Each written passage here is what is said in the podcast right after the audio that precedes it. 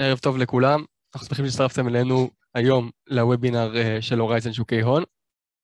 אני ליאור שולשטיין, אנליסט בהורייזן, פה איתנו המנכ"ל איתי ליפקוביץ', נעים מאוד איתי, שיהיה לנו ערב מצוין.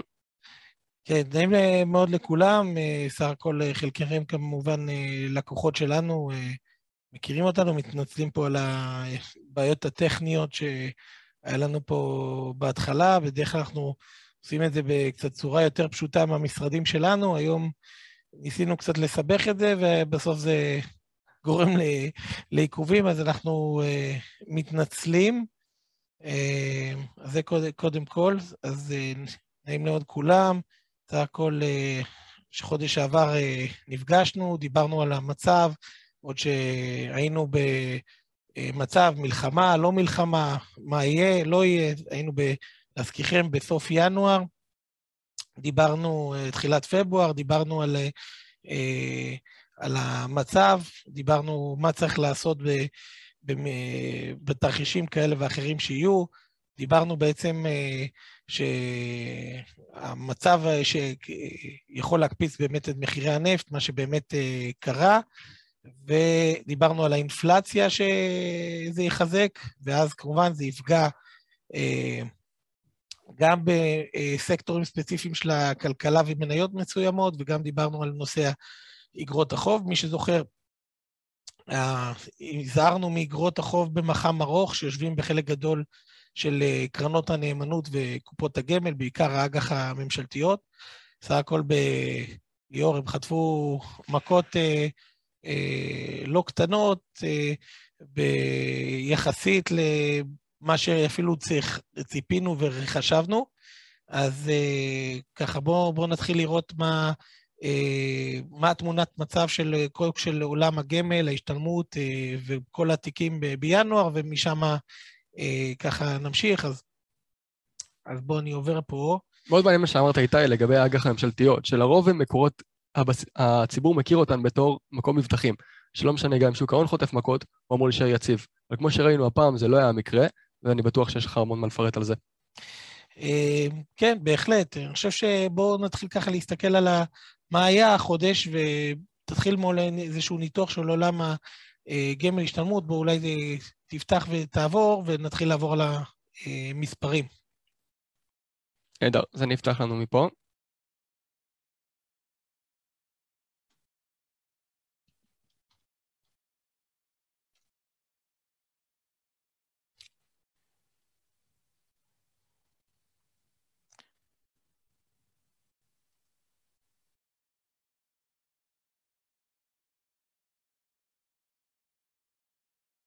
אז אנחנו עכשיו רואים פה בעצם את uh, קרנות, uh, קרנות הנאמנות, קרנות ההשתלמות, קופות הגמל.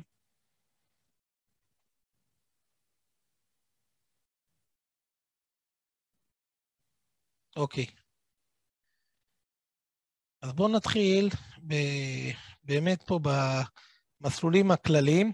אז מה שאנחנו, מה שאנחנו רואים פה במסלולים הכלליים, בהחלט אחרי ינואר, לפני פברואר, שגם פברואר, אה, תכף אנחנו נעשה איזשהו אה, ניתוח של מה, מה צפוי כבר בפברואר, אבל כשאנחנו מסתכלים פה על ה, בעצם על, ה, אה, על התוצאות, אה, אתה, אתה, אה, אתה עכשיו על share? אתה בטוח שאתה על share? כן. בבית, אה, לדעתי, רואים אותנו.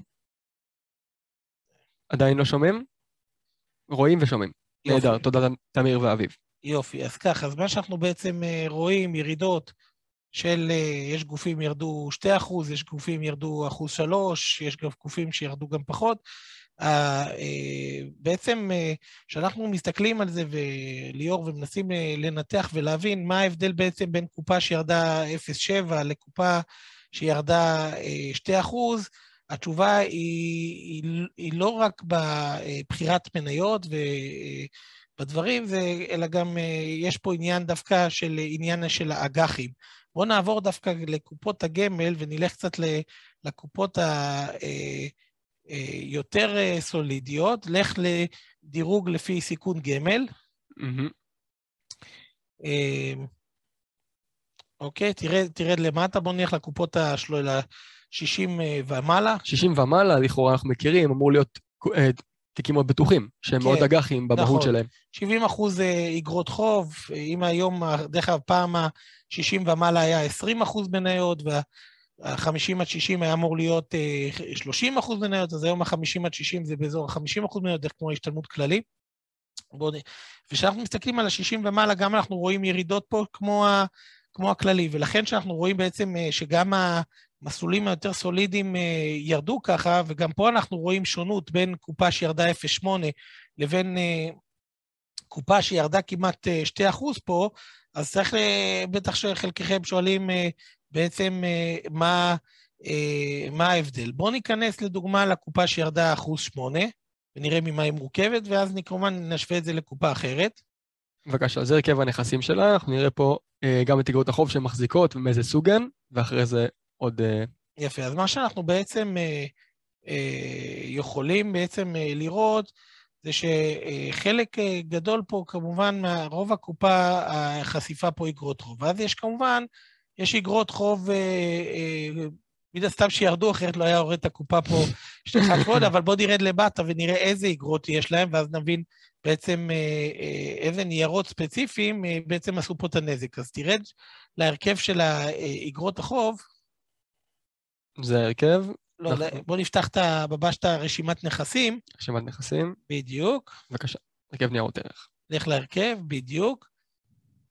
וכשאנחנו מדברים, כמובן שהמזומן זה לא מה שירד להם, נסתכל, תתחיל מהממשלתיות.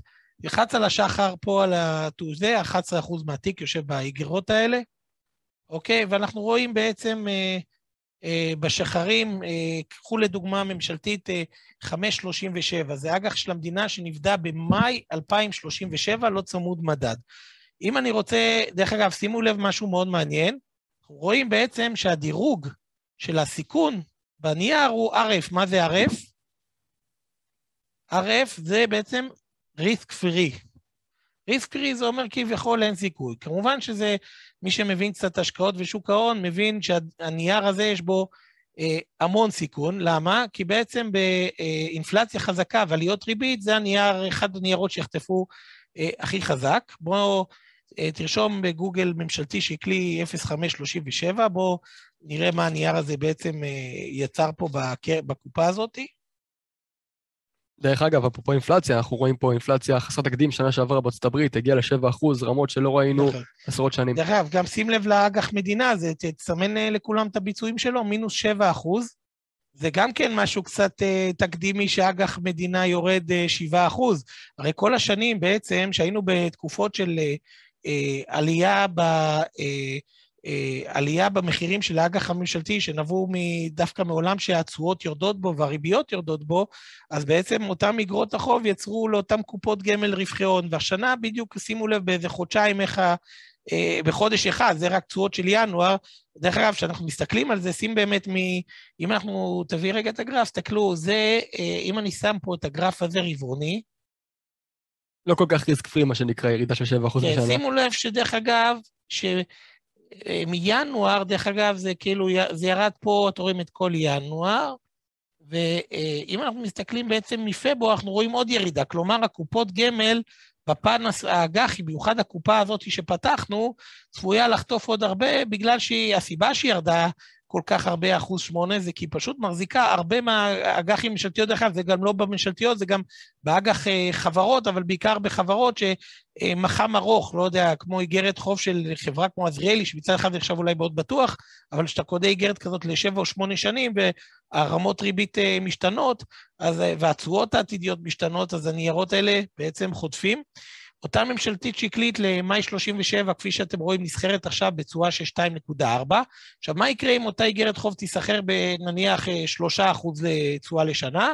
אז הנייר הזה יחטוף עוד 0.6 כפול אה, המח"מ, שהוא, אנחנו מדברים פה על מח"מ של 14 שנה פחות או יותר, מדברים פה על משהו כמו עוד 11-12 אחוז ירידה בנייר הזה, שבהחלט לא מן הנמנע ש... אה, שהיא תקרה, אם אנחנו נמשיך אה, באותו אה, אה, גל אינפלציוני עם, אה, עם אה, עליות אה, ריבית. ולכן כשאנחנו מסתכלים על, ה... על התשואה של הקופה הזאת, אז כמובן אנחנו רואים פה עוד אגרות חוב, מרץ 47 שחר, וכל האגרות חוב האלה שבעצם מייצרים פה אה, נזק אה, מאוד גדול בעצם אה, לקופה, כי זה בעצם ניירות במח"מ מאוד ארוך. כשהניירות האלה בעצם אה, נחתכים, אז אנחנו אה, רואים בעצם את הירידות הגדולות האלה ב... אה, ברמות המחיר.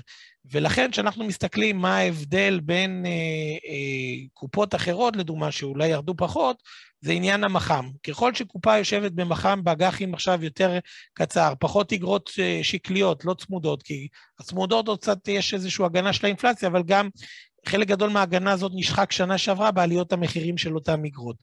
אה, ולכן כשאנחנו מסתכלים על כל הדבר הזה של אגרות חוב, כל הדבר הזה שנקרא אגרות חוב, מה שנקרא RF, risk free, או AA, ככל שהאיגרת הזאת בעצם יותר בטוחה, במח"מ ארוך יותר, היא גם תחטוף יותר חזק. וזו דוגמה מאוד פשוטה. עכשיו, נסתכל לדוגמה באגרות חוב של החברות שהם מחזיקים. דרך אגב, איתי, אני בטוח שהחברות האלה שמחות להחזיק ניירות אג"ח הרבה יותר אטרקטיביים, ניירות ערך, אבל אין להם אפשרות. כן, דרך אגב, שים לב, נגיד, אתה רואה, יש פה המון המון החזקה בטלבונדים. עכשיו, בן אדם, אה, אתם יודעים, היום אה, התשואה הפנימית, התשואה הפנימית זה בעצם הממוצע של הריביות של האגרות חוב אה, שמחזיקים את אותו טלבון 60, טלבון 60, 60 אגרות החוב הגדולות בשוק, אז אותם 60 אגרות חוב בעצם מתחילת השנה אה, גם כן, לא רק שבירידה, גם התשואה הפנימית שם היא בעצם תשואה שלילית. כלומר, מי שקונה היום את התעודה, עזבו את הדמי ניהול שיש פה בתוך התעודה, כי יש פה גם דמי ניהול, אבל בעצם אה, קונה אה, תשואה שלילית, כי בעצם הטלבון 60 היום, נסחר היום בתשואה פנימית שלילית. תרשום רגע בגוגל טלבון 60. דרך אגב, חמישה אחוז מהקרן הזאת כמעט, מהקופת גמל הזאת יושבת בתעודות האלה. אז אתה רואה כשהם יושבים בכל כך הרבה, היית חושב שזה איזה משהו... אה, תקרא את זה ביספורט, אני חושב בגלובס פחות אה, מראים את זה בנוח, את התשואה הפנימית, לך לביספורטל, דווקא הם אה, אה, מראים את זה יותר יפה, אוקיי? אז כשאנחנו מסתכלים על הטלבון 60, ואנחנו מסתכלים בעצם על התשואה הפנימית, אחרי הירידות, שזה מתחילת שנה, סמן כמה זה ירד? 3.5 אה, אחוז אה, ירידה. מתחילת שנה. דרך אגב, אתה רואה למעלה, מתחילת שנה, אה, אתם רואים 3 מינוס, 3, 4. החודש זה ירד אחוז 61, כלומר, גם הש... החודש קופות הגמל צפויות לרדת על רכיב האג"ח עוד. למה? כי שוב, אתם רואים את האחוז אה, נקודה 61 אה, ירידה, ירידה מתחילת השנה, והשנה מינוס 3.4 אחוז, שבמשהו שדרך אגב נתפס כמאוד מאוד סולידי, שזה בעצם ה-60 אגרות חוב הגדולות ביותר בשוק, זה חברות כמו מליסרון, עזריאלי, חברה לישראל, החברות הכי גדולות בעצם אה, במשק, חברת חשמל. אמ, ומה שאנחנו פה בעצם רואים, שהתעודה הזאת, דרך אגב, המח"מ הממוצע שלה הוא חמש שנים, כלומר, איגרת חוב ממוצעת שיושבת בקופה הזאת, בעצם ב... אה, בקרן הזאת, אה, ממוצע שלה זה לחמש שנים פדיון, והיא נותנת את המדד פחות 0.23. וזה אחרי שכבר המחירים ירדו. כלומר, לפני שהמחירים ירדו, היינו כבר בתחילת שנה במינוס 0.7, עכשיו אנחנו מתחילים להתקרב לאפס, ככל שהנייר אה, ירד, וכמובן הריביות לא משתנות של האגרות, מן הסתם הם, זה דבר קבוע, אה, שזה לא, דרך אגב, אני רוצה לסייג את דבריי, עוד שנייה אני אדבר על העניין הזה, שהאם ריבית של איגרת חוב זה באמת דבר קבוע, יש לזה תשובה מעניינת של כן ולא. אה, אז אה, התשואה הפנימית פה מינוס 0.23. עכשיו, תלחץ על ההרכב של המדד, אה, בבקשה. בשמחה. הבעיה עם החברות הגדולות איתה, כמו שאמרת, חברת חשמל, בזק, אין להם שום אינסנטיב לשלם אה, קופון גבוה לאג"חים שלהם. כמובן שהם מגייסים, איך אומרים, בתקופות ששנה שעברה הם גייסו המון המון כסף באמת שהציבור והמוסדיים נתנו להם לגייס בצורות אפסיות. ועכשיו שהמחירים יורדים, אז פשוט קונים את אותם אגרות חוב פשוט במחירים יותר אטרקטיביים. אה, עכשיו, אה, באמת, אתם רואים, דרך אגב, שכל, הקו... אה, האגרות חוב אתם רואים בתשואות שליליות, ודרך אגב, ככל שהאיגרת בעצם במח"מ יותר ארוך, אתם יכולים לראות שההפסד יותר גבוה. אז תסתכלו, נגיד, חברת אדמה, האיגרת הראשונה, אתה רואה שהיא במח"מ ל-6.8 שנים, עכשיו היא נסחרת כבר בתשואה ברוטו של 0.89, כלומר היא נותנת 0.89 יותר מהמדד, אבל תראה כמה היא ירדה השנה, ירדה 6 אחוז. לעומת זאת, שים לב, אמות ד', דרך אגב, שהיא ירדה השנה 2 אה, אחוז, הסיבה שהיא ירדה השנה, למרות ששים לב, התשואה עליה ברוטו, היא מינוס יותר גדול, מינוס 0.57, זה פשוט שהמח"מ הוא יותר קצר, לשלוש וחצי שנים. כך לדוגמת, ובאותה חברה, אתה רואה באמות, שים לב את אמות סדרה ח', אז אם, אם אמות ד' ירדה 2 אחוז, שים לב, אג"ח של אותה חברה ירד 7.57. עכשיו, למה זה ירד 7.57 וזה ירד 2 אחוז? בדיוק בגלל המח"מ. כמה המח"מ אתה רואה באמות ח'? מעל 8. 8 שנים. כמה המח"מ באמות ד'? שלוש וחצי. דרך אגב, מי שטרח לשמוע את הוובינר שלי מלפני חודש, בדיוק התרענו בדיוק מהסיפור הזה, ואמרנו שהסיפור הזה הולך להימשך. וכפי שאנחנו רואים עכשיו, איך אומרים, מאז היה עוד אה, וואחד פצצה פה, ובעצם אה, אה, לפעמים, דרך אגב, פולים אליי משקיעים בטעות, אומרים, מה, אז אמות ח' יותר, פחות בטוחה מאמות ד', אני אומר, זו אותה חברה, אם זה, זה אין פה שיעבודים או משהו על סדרה כזאת או סדרה אחרת של האג"ח. כל הסיפור פה הוא מאוד מאוד פשוט. העניין פה זה הנושא של ה... אה, של המח"מ. אז מה כדאי למשקיעים לבדוק, איתי? באיזה מח"מ הם רוצים שהאג"חים שלהם כן יהיו? קצר מן הסתם. תסתכל, אנחנו תכף נדבר על אה, בעצם מה הולך לקרות פה עם אה, קצת עם פוטין, מה התרחישים הצפויים, כי בסוף מה שיקבע קדימה זה אך דבר, דבר אחד, זה האינפלציה. ככל שהאינפלציה תהיה יותר חזקה, מקבלי ההחלטות, גם בישראל וגם בפדרל ריזרב, יהיו אה, חייבים לקבל החלטות לגבי העלאות ריבית יותר חזקות, יותר מהירות, יותר אה, צפויות, והדבר הזה, איך אומרים, שוק ההון מגיב אה, קדימה. אז מן הסתם המפתח, כמו שדיברתי גם בזום הקודם, ונתתי לדעתי כיוון די ברור לגבי כיוון האינפלציה, ובהחלט אנחנו ב-15 לחודש הקרוב נראה מדד, עוד מדד מאוד גבוה, סך הכל ראינו את הדלק בתחנות מזנק, את כל המחירים ממשיכים לעלות. ולכן האינפלציה עדיין אה, קטר אה, דוהר, גם בארצות הברית, גם בישראל. אה, אבל מה שכמובן ישחק פה בהחלט תפקיד מאוד מאוד חשוב זה, זה המשבר ברוסיה. בואו נלך על תרחיש גרוע.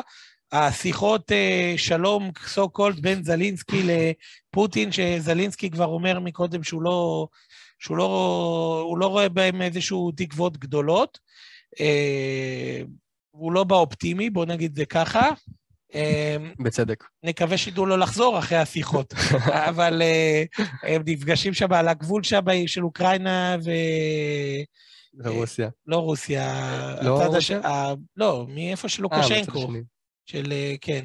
אז, אמ, אז בכל מקרה, אז אם נגיד העסק הזה מתפוצץ, והרוסים כתגובה ותגובת נגד לסנקציות ש... ששמו עליהם, יחליטו, הנה היום, דרך אגב, מאז ה... בסוף שבוע אה, עוד היו אופטימיים בכלל בעולם, אמרו, כאילו לא היה כל כך סנקציות על אה, פוטין, ביום חמישי-שישי עדיין אה, די לא היה לו סנקציות לא של התעופה ולא היה לו סנקציות של, ה... של להוציא אותו מהסוויפט העולמי. שבעצם בנקים, חלק גדול מהבנקים ברוסיה לא יוכלו להעביר כסף או לקבל כסף מכל מיני בנקים אחרים בעולם, שזה בעצם אה, אה, די אה, מנתק אותם, אולי הם יעברו לביטקוין. וגם תקצה מאירופה דרך אגב, כי בארצות הברית אין החזקות משמעותיות של בנקים ברוסיה, אבל אירופה מאוד מאוד קשורים לרוסים מבחינת עסקים כן. והלוואות. זה דיברנו על זה גם כן בנושא של הבנקאות באירופה, ובהחלט ראינו את הביצועי חסר של הבנקים באירופה במניות שלהם.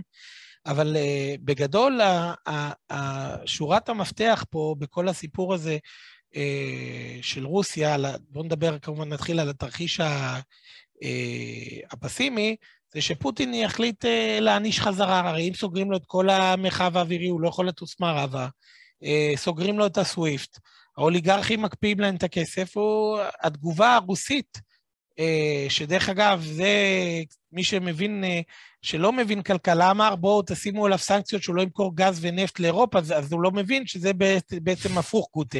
הסנקציות של רוסיה על אירופה, דרך אגב, למה השווקים הגיבו בעליות יפות ב...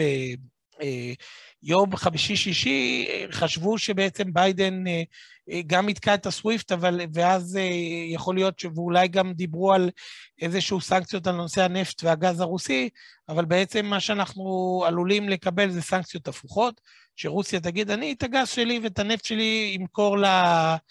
אולי לסינים, אל תדאג, יש ביקוש, ביקוש קשיח, גם, גם מאסיה ל-product שלנו, אנחנו לא חייבים למכור את זה לאירופאים. אה, שליש מהגז באירופה בעצם, גם לחימום וגם לחשמל, מגיע אה, בעצם אה, מרוסיה. הסיכון בעצם זה שמחר אין להם מאיפה להביא גז תחליפי, למה? כי אין מספיק מתקני LNG, liquid natural gas, בעצם לקחת גז כגז ולהפוך אותו לנוזל, לשנע אותו באוניות, ואז להפוך את הגז לנוזל, זה תהליך לא פשוט, מתקני הנזלה עולים עשרות מיליארדי דולרים, אה, לבנות אותם, אין כל כך הרבה מקומות גם לבנות אותם, ועד שיבנו אותם חדשים זה שנים ואין מספיק אה, בעצם, בעצם אם הוא סוגר את הגז, זה הפסקות חשמל באירופה, זה יהיה, יהיה לגרמנים אה, חורף קר, אה, קר מאוד, איך אומרים? יצטרכו להעביר את חודש מרץ ב... איך אומרים? לבושים אה, טוב טוב בבית אה, עם אה, סדינים וזה, וזה בעצם העונש שפוטין יכול לשים. כמובן שזה יקפיץ את מחירי הנפט והגז, שגם ככה קפצו. ראינו, דרך אגב, ביום חמישי-שישי, שלא... שראינו שיש כאילו כביכול אה, שהסנקציות לא נוראיות וכל הזה, ראינו בעצם את הנפט חוזר מ-105 ל-92 דולר, ובעצם אה, תרחיש שלילי ייתן לנפט את הבוסטר להתחיל לפרוץ לכיוון ה-110, 120, 130, 140, 150, וכמובן שאנחנו מדברים פה על עוד אה, מכה אינפלציונית חזקה, שכמובן תמשיך להפיל את האג"חים במח"מ ארוך, ותחזק את כל הסאגה של עליות ריבית, וכמובן לשוק המניות זה מן הסתם לא, לא תרחיש אה, חיובי, ופוטין בינתיים אה, עוד לא הכריז על הסנקציות שלו על אירופה, אבל לא מן הנמנע אה, ש, שזה יבוא עם השיחות בין הרוסים ל, לאוקראינים לא יצלחו, והוא יחפש לעצמו איזשהו משהו להחזיר קצת לעולם על, ה, על מה שהעולם עושה. לא? דרך אגב, בלי פוליטיקה, בנט רוצה לתווך את השיחות. שזה, אנחנו נראה לאן זה יוביל אותנו. זה, אני לא יודע להתייחס לזה בכלל, זה לא רלוונטי אליי לפחות, לשוק ההון. כן. אה, לא חושב שזה מה שישפיע על הבורסה העולמית או הישראלית לכאן או לכאן. אלא אם יש, אתה נותן איזה פרמיה ליכולות התיווך המיוחדות והיכולת שלו אה, לדבר עם אה, פוטין. אצלי אין פרמיות. אני חושב שדווקא היה עדיף להביא את טראמפ לתווך, אם אתה שואל אותי. אה, מעניין. הוא היה משחקים שם בגולף אצלו וסוגרים את זה על הגולף, פלוס זה, נראה לי יודע לדבר יותר טוב בשפה שלו. לגמרי. שפת האוליגרכים וכדומה. קצת הכי הפסימי שלנו בעצם, שפוטין מטיל סנקציות על אירופה. אה, שבעצם השיחות אה, מתפוצצות, פוטין אה, רוצה להחזיר לאירופאים ולאמריקאים על, ה, על מה שהם עשו לו, ובכל זאת סגרו לו את הנתיב האווירי מערבה, מטוס לא יכול, את, לשבוע הקרוב, דרך אגב, צריך לסייג, הגרמנים אמרו זה לשבוע הקרוב, אז לשבוע הקרוב מטוס לא יכול לצאת מרוסיה לכיוון גרמניה, לדוגמה, לעבור דרך המרחב של הגרמנים, צ'כים, זה, כל, כל מדינה הודיע משהו אחר, אבל פחות או יותר כולם אה, באותו רוח אה, מאוחדת כנגדו. השאלה הגדולה, האם זה באמת משפיע על פוטין ולכן יש את השיחות, או הפוטין עושה פה עוד איזשהו תרגיל בשביל הכיף שלו, כמו שהוא ישב עם לברוב יומיים שלוש לפני הפלישה, דרך אגב, אמר שהוא נותן לדיפלומטיה עוד סיכוי, ובשעה אחרי זה צילם את עצמו בטעות עם אותה עניבה, עם אותה חליפה, את הנאום של הפלישה. שהוא שידר אותו בלייב ביום של הפלישה, אז... אה, אתה אומר מילים בערב מוגבל בינתיים של פוטין, לא ניקח את זה קשה, מה שהוא אומר. כן, ברגע זה אנחנו באמת אה, צריכים להיות מוכנים בהחלט לתרחיש הזה, ואנחנו נדבר תכף בפן של המניות מה לעשות ואיך לעשות ומה... ולמה אה, בעצם, מה נקודות מפתח שיעזרו לנו להבין מה צריך לעשות. אה, אבל בואו נדבר, רוצה רגע לדבר על איזשהו משהו שאמרתי, האם איגרת חוב זה באמת אה, משהו שהריבית שה, שלה זה משהו קבוע, או שהריבית שלה היא דבר משתנה? זה נושא אחד שאני רוצה רגע להעביר אותו. ואחר כך אני ארצה גם לדבר על האם כל האגרות חוב בעצם ירדו השנה, או, שזה, או שיש בעצם גם דברים שיכלו אה, לשמור עליהם, וגם אני רוצה לתת קצת איזשהו אינדיקציה לתשואות הצפויות של הגמל השתלמות של החודש. אז כבר נתנו איזושהי אינדיקציה שראינו מה קרה באגרות החוב של אותם מוסדיים, במיוחד אותם האלה שיושבים על המח"מ הארוך, שירדו 2 אחוז, איך אומרים? עוד 2 אחוז כנראה בכיוון כיוון בדרך ממה שקרה זה. אולי יש לנו עוד איזה יום, לא, איזה היום אנחנו? 27. 7. מחר יום אחרון של החודש. אולי פוטין בבוקר יגיד להם שהוא חיובי יותר וייתן קצת, איזה יום טוב לשוק. אבל בואו נהיה רציניים רגע. כמובן, כשאנחנו מנתחים אז בעצם את, ה, את התמונת מצב, ה, התמונת מצב הזאתי, צריך לקחת כמה סצנריונים, יותר לדבר על זה, אבל בואו קודם כל נדבר על העניין, האם, האם ריבית באיגרת חוב זה משהו קבוע, ואני אמרתי כן ולא. ואני אגיד לכם איך זה עובד. זה הכל שאלה של בעצם איך אנחנו בעצם בוחרים את, ה, את אותן השקעות שלנו. האם אנחנו בוחרים לקנות את אגרות החוב ישירות לתיק, או אנחנו קונים כזה קרן כזאת, קרן נאמנות כזאת של הגופים הגדולים, או, או איזה תעודת אה, טלבונד אה, אה, 60 כזאת, אה, וזה בעצם מה שיקבע. למה? כי בעצם כשאני קונה איגרת חוב, נגיד, ש... נגיד קנינו איגרת חוב שהיא לעוד שנתיים מהסוף שלה, אז יקבל עכשיו כל שנה את הריבית, המח"מ מתקצר, ובסוף היא נבדית והופך למזומן. חלק כמובן יש פדיונות uh, לשיעורין, כלומר, יש איגרת שמשלמת כל רבעון, כל שנה כבר את, את הקרן, לא משלמת את הקרן במכה אחת בסוף. אבל כשאנחנו קונים את הטלבון 60, מה קורה בעצם? כל הזמן יש בעצם איזשהו ממוצע של הבורסה, שבודק מי ה-60 האגרות הגדולות במחזור, והוא קונה אותן, ובעצם כל הזמן אה, איגרת אה, יוצאת ונכנסת במקומה אחת אחרת, ולכן המח"מ הזה הוא מח"מ סינתטי שלא משתנה. כלומר, אותו מח"מ של 4.7 יעבור שנה, אנחנו עדיין נשאר על 4.7. עכשיו, למה זה רע בתקופות של עליית ריבית? הדבר הזה אפילו משמש כנשק נגדנו בתיק, כי אם נגיד קנית אג"ח שהוא במח"מ 4 ועבר שנה, הוא, הוא רק במח"מ 3. שאג"ח כזה בתקופת עליית ריבית הוא מתקצר, כי הזמן, אתה יודע, אפשר לעצור את הזמן. עוד לא מצאו דרך. עוד לא מצאו דרך. אז בעצם ברגע שהוא ממשיך להתקרב לפדיון שלו, הוא, הוא כבר הופך ממח"מ 4 למח"מ 3. הוא לא נשאר מח"מ 4.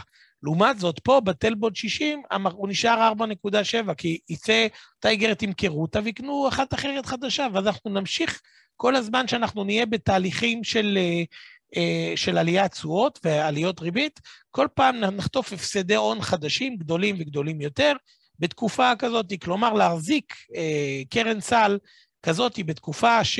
אה, או קרן נאמנות, שגם כן מחליפה סינתטית את אגרות החוב בתוכה ולא נותנת להם להתקצר, אה, מה שבעצם קורה פה, דרך אגב, זה לא שאלה בכלל, הטלבון 60, ככה הוא מתוכנת בעצם לעבוד, ככה כל הזמן מחליפים שם את הסדרות, ולכן מה שבעצם הדבר הזה יקרה, זה שכל עוד אנחנו נהיה בתקופה של עליות ריבית, וסך הכל הריבית עוד אפילו לא התחילה לעלות, אנחנו עדיין אה, סך הכל על אפס ריבית בעולם, בישראל, רק חודש הבא, איך אומרים, אה, נחגוג עליות ריבית ראשונות בארצות הברית, עוד חודשיים-שלוש אחרי שארצות הברית תעלה, כמובן הנגיד גם בארץ יעלה, תמיד בסוף אנחנו, הם מעלים ואז אנחנו מעלים.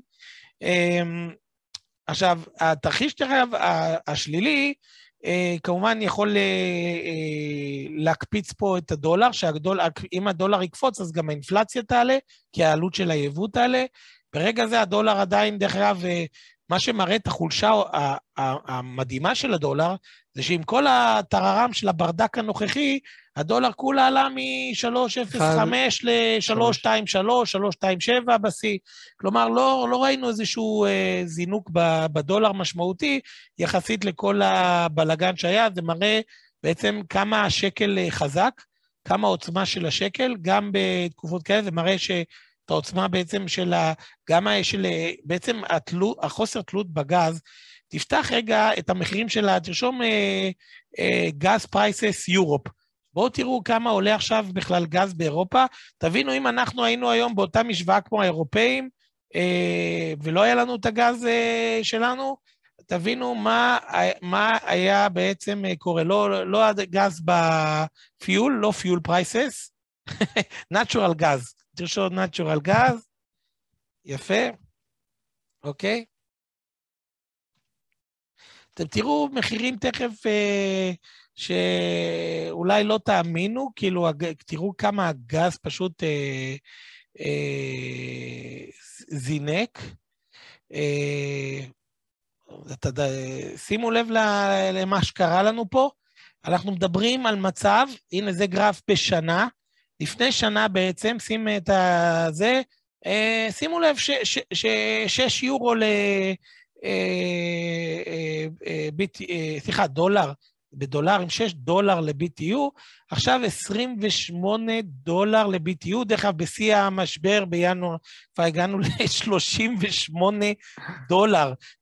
דרך אגב, חברת חשמל חתמה, אמרתי את זה חודש שעבר, דרך אגב, חתמה על 4 דולר חוזה חדש מול אה, אה, מול אה, מאגר תמר, 4 דולר. אנחנו מדברים פה על 38, מי שזוכר פעם, היו אומרים איך תמר קונה ב-6, מוכר, אנחנו קונים ב-6 מלוויתן ותמר, ו, ובאירופה זה 4 דולר. אז הנה 4 דולר של אירופה. 10. קצת בתקשורת לא, לא מדברים על זה יותר מדי. אומרים על הפסטה, הם עסוקים. אבל, אבל זה מן הסתם, מחירי החשמל ב... בעוד בישראל מחיר הגז ירד ומחירי החשמל אה, לא היו צריכים לעלות, דרך אגב, אלא זה רק בגלל סיפורי המיסים, שאחר כך רוצים להוריד קצת את המיסים האלה ששמו על הזה בשביל אה, קצת, אה, כי היה צעקה גדולה של האזרחים, אבל מחירי החשמל בישראל לא היו צריכים להיות מושפעים, לפחות לא מנושא הגז. כמובן שהאשימו את הפחם, שהפחם מתייקר, אז כמה הפחם כבר הוא באמת רכיב היום בשוק החשמל הישראלי, הוא לא רכיב מטורף, אבל מה שהרכיב הגדול זה רכיב המס. אבל כשאנחנו מסתכלים בגדול על ה-Natural Gas באירופה, אה, מה שאנחנו בעצם אה, יכולים אה, לראות זה את התלות שלהם בפוטין. פוטין שליש מהגז, הוא קצת מאיים, הוא מוכר רגיל, אבל הוא מאיים. איך הוא מטיס את מחירי הזה. דרך אגב, טראמפ אמר, בצדק, לא מדבר על השטויות האחרות, מדבר על, על זה, הוא אמר בצדק, פוטין עושה עכשיו כסף, הוא עושה, אין לו סנקציות. הוא עכשיו, מבחינת רוסיה, רוסיה, המשאב הכי גדול שלה, המכירות הכי גדולות שלה זה הגז והנפט, ורוסיה, איך אומרים, חוגגת עכשיו, מוכרת במחירים חלומיים את הגז והנפט, לא חסר לה כסף, ולכן כל הנושא הזה של סנקציות זה בדיחה, ואי אפשר לעצור את הגז, כי בסוף אה, הגרמנים רוצים לקנות יותר ממה שהרוסים רוצים למכור. לרוסים יש, דרך אגב, הם אה, סיימו לבנות שנה שעברה אה, צינור ענק עם סין, שזה דרך אגב אולי הקטליזטור של פוטין לבלגן הנוכחי, כי הוא אמר, אוקיי, יש לי, לי יש תחליף למי למכור, לכן אין תחליף למי ממי לקנות. נכון מאוד. אז בגדול, אה, המכינה כלכלית, גרידה, הוא, יכול להיות שהוא בנה על זה יותר מדי במשבר הנוכחי, אבל אה, העיצומים וכל מה שעשו על האוליגרכים, על הסוויפט, על ההפגנות, דרך אגב, שגם ברוסיה יש כל כך נגדו, אז אולי הוא לא ציפה לזה, ולכן אולי יש את השיחות, ואולי כן זה יירגע. אז בואו נדבר רגע יותר על התרחיש שזה יירגע, ואז כמובן נדבר על ה, מה עושים בשוק המניות ב, בעצם ב, אה, במצב הנוכחי. אז ניתן אולי שורת סיכום רק למשקיעים שמשומעים אותנו עכשיו. איזה מח"מ היית ממליץ להם לבדוק שיש להם בקופות הגמל ובקרנות שלהם? כן, קודם כל, אה, מי שבקופות הגמל מנהל במסלולים הרגילים, תמיד יכול אה, לבוא לנהל את זה דרך השיטה שלנו ב-IRA. שאצלנו, אה, בוא נגיד, אה, אה, אם היום, אוקיי, ראינו ירידות בקופות הגמל של ה-60 פלוס של 2% ב- בינואר כמעט, והחודש הם הולכים לחטוף עוד אחוז וחצי, שתיים, כבר הם יהיו על איזה 4%, אז אני יכול להגיד לכם שתיקים, נכון לבוקר זה, בתיקים כמובן, תיקי אג"ח וזה, שנוהלו לא נכון, גם ירדו אחוזים מאוד מאוד קטנים. אני, דרך אגב, חושב שאם לא יהיה איזושהי התאוששות בשווקים וזה, יכול להיות שאנחנו נראה גם קופות גמל של 60 פלוס, חלקם שירדו כבר מעל 5% ירידה אה, השנה, אוקיי? וזה לפני הדמי ניהול. אז לעומת זאת, אם אני אה, אלך, ואני שוב לא יכול לפתוח פה את התשואות של הקרנות שלנו וזה מבחינת רגולציה, אבל אה, כי אנחנו עכשיו פה באיזשהו פודקאסט המוני ולא רק עם לקוחות שלנו, אבל uh, אנחנו סך הכל uh, יכולים, uh, ו, שבגלל שמי שיושב על חברות באג"חים, בואו אולי נראה איגרת חוב אחת או שתיים לדוגמה, קח, תרשום לדוגמה איגרת של בונה תיכון, או אלמוגים, או חנן מור, תראה מה קרה באותן איגרות חוב אח, אחרות. יש לך העדפה? לא משנה. קח את A לדוגמה. לא משנה, זין גם בסדר. לא משנה.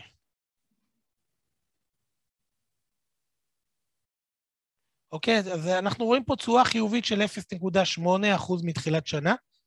מה ההבדל בין האיגרת הזאת בעצם לאגרות חוב שהקופות גמל מחזיקות, ולמה הן לא מחזיקות את האיגרת הזאת? קודם כל, תסמן פה את אה, היקף הסדרה. אוקיי? תסתכל את היקף הסדרה. שווי שוק שלה הוא 80 מיליון שקל.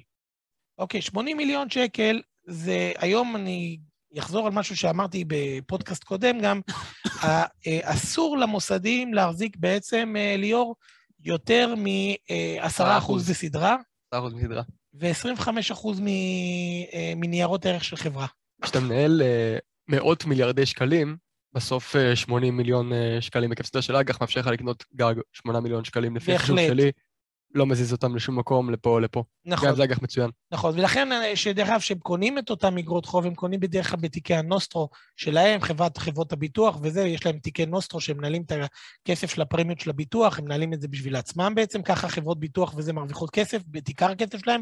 בעצם כשאתה עושה לעצמך, נגיד, איזשהו ביטוח חיים, ואתה מת עוד הרבה שנים, אז בזמן הזה הם משקיעים את, ה, אה, את הכסף. בממוצע, אקטואריה, זה מת מחר, זה מת בגיל 100, אבל בסוף יש אה, ממוצע. אז אה, אני לא רוצה לחשוב, דרך אגב, מה קרה עם החברת ביטוח שביטחה את הרכבי יוקרה ו...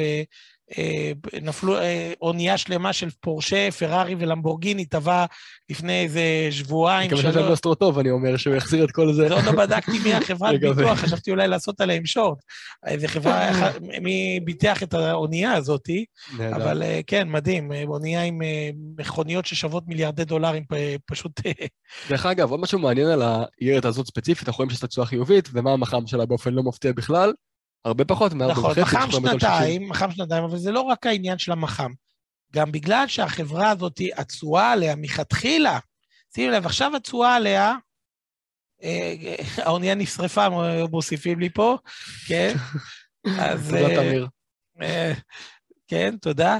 אז uh, בגדול התשואה uh, ברוטו עליה היא 2.87 במח"מ קצר. כלומר, מי שקונה אותה בשנתיים הקרובות מרוויח כמעט 3% לשנה, תשואה סבירה, אתה תחזיק את האג"ח הזה שנה, יישאר לה רק שנה אחת. אז הגופים המוסדיים שלא יכולים לקנות את האיגרת הזאת. אבל מנהלי תיקים קטנים יודעים לקנות את זה יפה מאוד ללקוחות, במיוחד כאלה שיודעים לנתח היא חברה טובה וזה לא.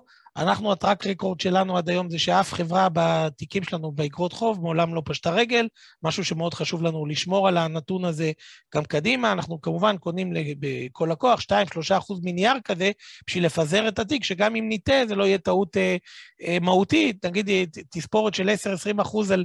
אה, אחוז מתוך התיק שלך זה בעצם כן. 0.2 שפספסת. אז קודם כל זה, זה בואו עכשיו אני רוצה ללכת ל... אני המלצתי עם חזק מאוד בוובינר הקודם על סקטור האנרגיה, ובואו נעבור קודם כל על אגרות חוב בסקטור האנרגיה, ואז נעבור רגע למניות.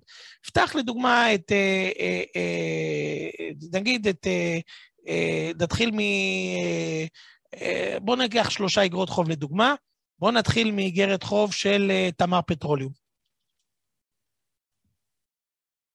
אוקיי, תמר פטרוליום, מאגר אה, תמר, אה, לך, אפתח בביספורט, לא שאני עובד שם, אבל הם מציגים את הנתונים תמיד יותר, אה, יותר נחמד לי, לא יודע, בעין שלי העיצוב, אז זה מסתדר... על טעם ועל ריח אין להתווכח. מסתדר לי יותר טוב.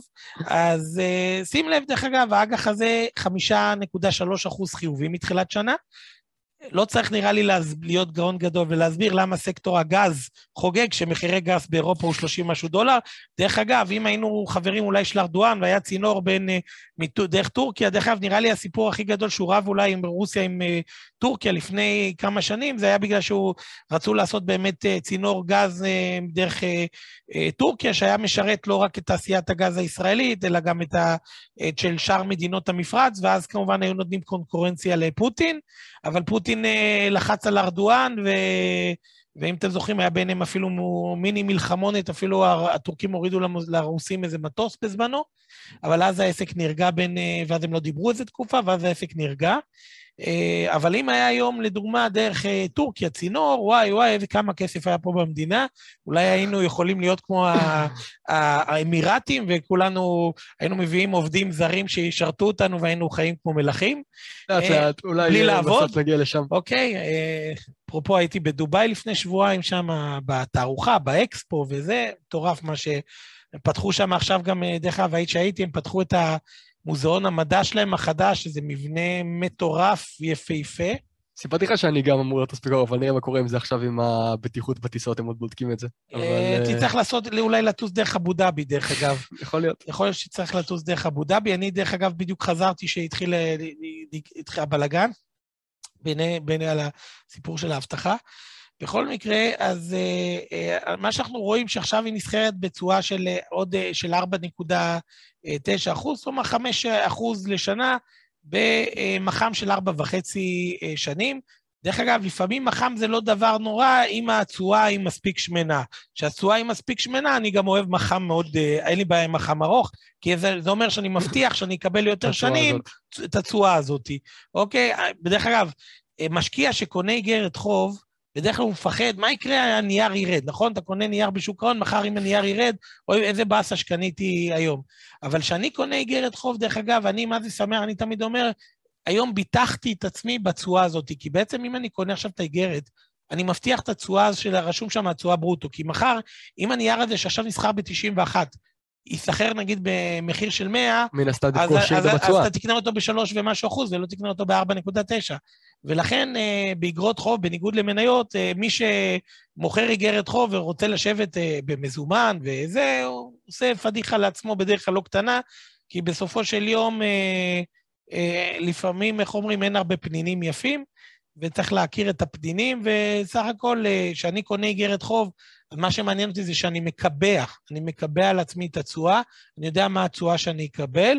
כמובן, התשואה הזאת יכולה רק להשתפר, כי אם נגיד הביקוש אליה טוב, אז כמו שעכשיו בתחילת שנה, בניגוד לאגרות חוב האחרות של המוסדיים שירדו שלושה, חמישה, שבעה, עשרה אחוז השנה, אנחנו בעצם, האיגרת הזאת עשתה לנו חמש ו...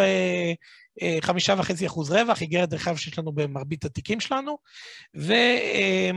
אה, אה, אני עדיין היום קונה אותה ללקוחות חדשים, כי בסופו של יום אני אוהב, אני אוהב תשואה של 4-9 לשנה, נראה לי זו תשואה טובה, אבל שהאיגרת הזאת, דרך אגב, לדעתי תגיע להיסחר בתשואות של 3 אז אנחנו עוד נעשה רווח הון פה של כמעט 10 מהר. יש לך גם את הקופון וגם אפיק של להרוויח רווח הון על איגרות חוב שאתה קונה יותר בזמן. בדיוק, אנחנו, תקל, אנחנו אף פעם לא מוכרים איגרת בהפסד.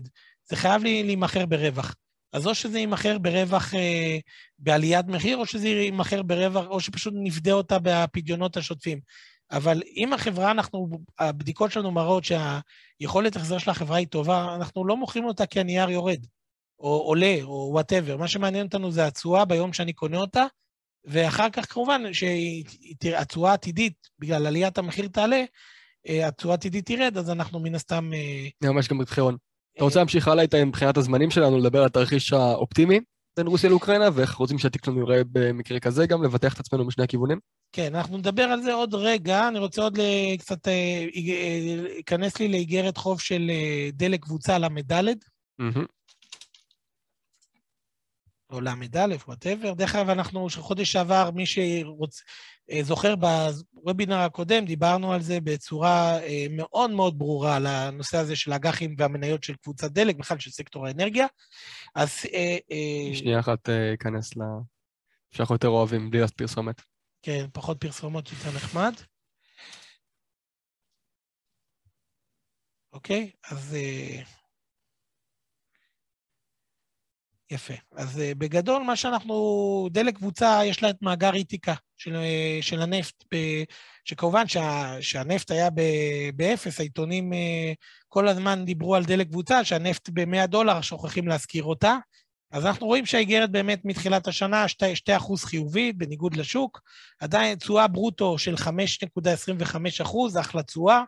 והיכולת החזר שלה מצוינת של קבוצת דלק, אה, היא הורידה את המינוף שלה בצורה דרמטית בתקופה של המשבר. ואין מה לעשות, קבוצת דלק שהנפט שווה 100 דולר ואיתיקה שווה בזכות זה הרבה כסף, שלעומת אה, שהנפט היה אפס, יש פער בשווי של החברה. אז יש קצת פער בשווי של החברה, ודרך אגב, שעכשיו שגם התשואות של האג"ח נרגעות, אז המניה קל לרוץ למעלה,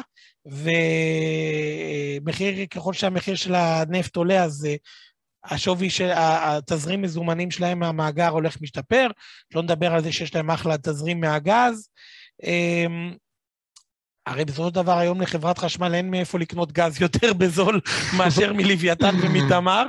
כבר זה לא להביא ממצרים, להביא מזה, אין... אה, צריך הומייד, מה שנקרא. איך אומרים, המחירים פה בארץ הכי טובים שיש, by far. הרי במצרים יש מתקן הנזלת LNG, ששם הם יודעים להביא את זה לאירופה במעל 30 דולר.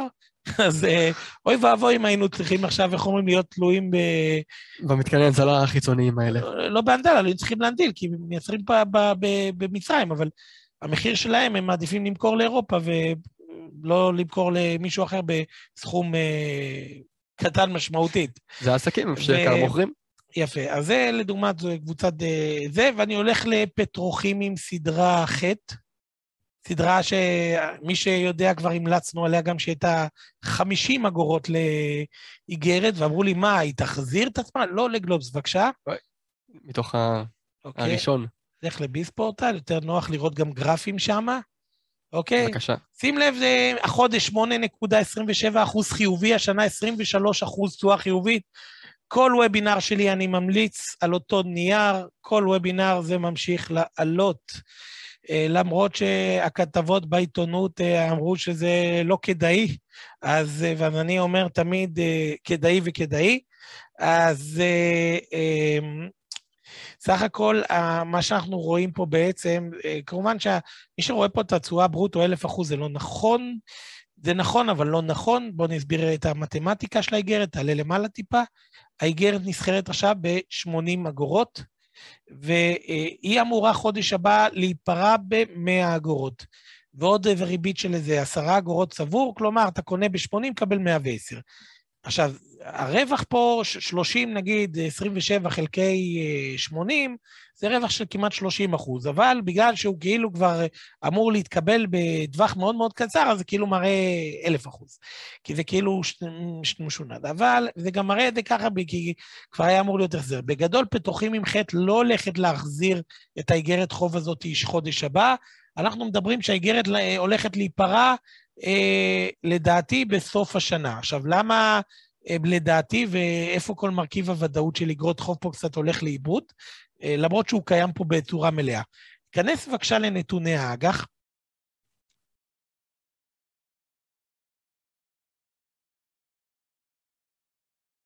אוקיי. יפה.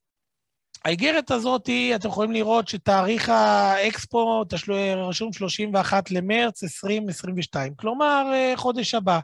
אני אומר לכם, זה לא יקרה, הם לא ישלמו חודש הבא. אה, מה שקורה בסדרה הזאת, תרד למטה, בבקשה.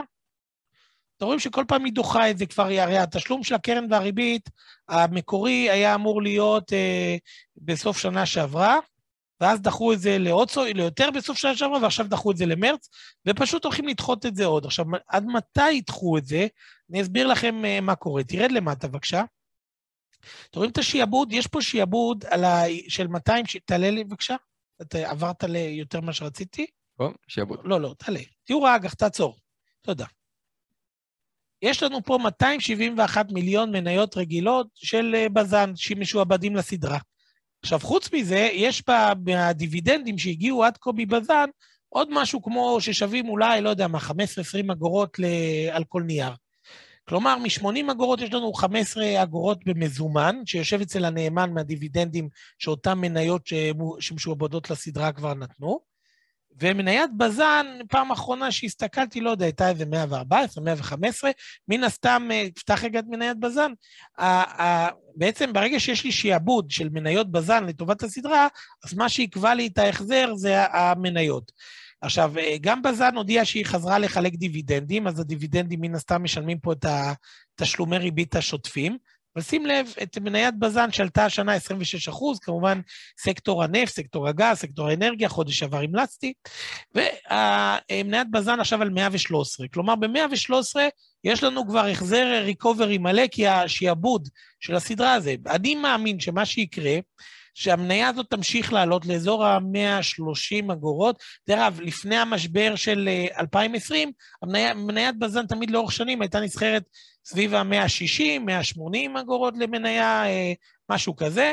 חברה סך הכל יחסית יציבה, עושה, אתם יודעים, מרוויחה את פערי ה... שיווק וקצת, עכשיו שהנפט עולה גם המלאים שלהם קצת אה, מרוויחים. ולכן, כשאנחנו מסתכלים על מניית בז"ן שבאזור ה-130-140 אגורות, פשוט המוסדיים יוציאו, סדרה, יוציאו למוסדיים סדרה חדשה של איגרת, יקראו לזה פה בתוכים אם, אם יש חטא, אז יהיה ט', ובסדרה הזאת פשוט יהיה שיעבוד של המניות האלה בתשואה של משהו כמו 9, 10, 11 אחוז, האיגרת הזאת תצא, ואז הם יפרעו בעצם את האיגרת הזאת. אוקיי, אני לא נביא, אבל זה מה שיקרה. אוקיי? מה שנקרא, אה, נדבר על זה בעוד הבאים, נספר שזה קרה. אוקיי, אין הבטחת תשואה. אין הבטחת אה, תשואה. בסדר, אז אה, בואו. למרות ששוב, בינתיים רואים את הגרף של פתוחים, אם ראיתם מה קרה. אז סך הכל לא טעיתי, אני מבין מה המניות של בז"ן שוות, אני מבין מה הבטוחה שווה, בכל מיני תרחישים.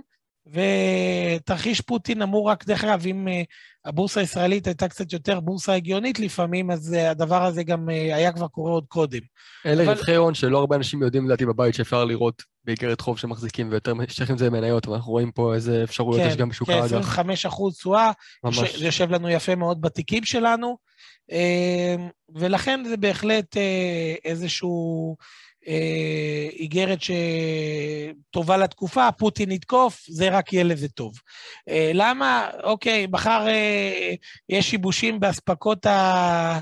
הנפט, צריך, אה, אולי יפנו לבז"ן, אה, בואו, תזקקו לנו יותר, כי הבתי זיקוק עכשיו ב- ברוסיה לא, לא אנחנו לא איתם. עובדים איתם יותר מדי, וגם באוקראינה שרפו להם, דרך אגב, את הבתי זיקוק עכשיו. וואלה. אז בכלל, אה, אז בכלל, איך אומרים, בז"ן לדעתי הולכת להתפוצץ למעלה, ופתוחים עם חטא אה, מן הסתם תעוף עם זה, כי ברגע שיראו שמרווחי הזיקוק בעצם נפתחים, כי הבתי זיקוק באירופה קצת יש שם שיבושים כאלה ואחרים, מכל מיני סיבות שתלויות בזה שהוא שורף להם בית זיקוק באחד הגדולים באירופה, עוד שם ב... כוח עליון, מה שנקרא. כן, זה, שמע, לא, לא נעים לצחוק אה, קצת גם אה, זה, אבל עדיף קצת חוש הומור מלהיות כל הזמן בדיכאון. לגמרי. אז אה, השורה התחתונה, אה, אה, אירופאים יצטרכו יותר לזקק פה את, ה, את הנפט שלהם. הגז הזול, דרך אגב, נותן לבז"ן יתרון מטורף על השוק הזיקוק העולמי. הרי מה זה שוק הזיקוק הזה? זה מרווח. איך אתה מייצר, אה, איך אתה מזקק נפט? אתה שורף. אתם רואים כמובן את הערובות של בתי זיקוק בחיפה, אה, עובדות יפה, רואים ומריחים לפעמים. ומריחים לפעמים, נכון? אנחנו הרי... אה, חיפאים. אנחנו פה עכשיו, דרך אגב, איפה שאנחנו משדרים זה בדיוק אה, 200 מטר מ- מהבתי זיקוק, איפה שעכשיו פיזית אנחנו יושבים פה באולפן. אז... אה, אה, ודווקא הם שיפרו את הריח, אני חייב להגיד, כבר פחות מרגישים אותו. צודק. בכל מקרה, אה, מה שבעצם אה, קורה זה שאתה צריך אה, לשרוף. עכשיו, איך אתה צורף? אתה שורף את זה עם הגז. עכשיו, מה קורה? באירופה קונים גז ב-30 דולר. ופה קונים אותו במחיר הקבוע של ופה הם אה, אה, קונים אותו. בחוזים של חמישה, שישה, ארבעה דולר, ב- ומן הסתם זה נותן יתרון תחרותי לפטרוכימים. דרך אגב, כמובן דיברנו בחודש שעבר, גם מה יקרה אם אה, אה, לפיד ועיריית חיפה יגשימו את מעוז- ליבם לסגור את, אה, את אה, בז"ן, זה דרך אגב, הם יצטרכו לתת פה פיצוי של מיליארדים לבעלי המניות של אה, בז"ן, זה לא פה, פה זה לא רוסיה ולא סין, אי אפשר אה, פשוט לסגור יודעים משהו ו... מי זה הייתנו האלה, כן? זה לא הם מהכיס שלהם, מן הסתם ייתנו, אז אנחנו... יפה, ול, ולכן אה, לכן בעצם כשאנחנו אה, רואים את, ה, אה, את כל הסיפור הזה, אה, מה שקורה פה, אז אנחנו בעצם מבינים את, ה, את פוטנציאל הרווח במניית בז"ן, וכמובן נגזרת שזה אה, איגרת חוב של אה, פטרוכימיים, ואני חושב שבהחלט מניית בז"ן עוד אה, הולכת אה, לעשות עבודה יפה, ואם, איך אומרים, רוסיה, רוסיה אה, תמשיך לעשות אה, שרירים ובלגנים, אז... אה, אז אה, מן הסתם זה יעשה להם רק טוב, וכל בית זיקוק שהרוסים יפוצצו לאוקראינים או יעצרו שם את הזיקוק, נקרב הסתם- לשת"פ עם אה, בז"ן, לצורך אה, טובת אירופה. יגדיל את ה...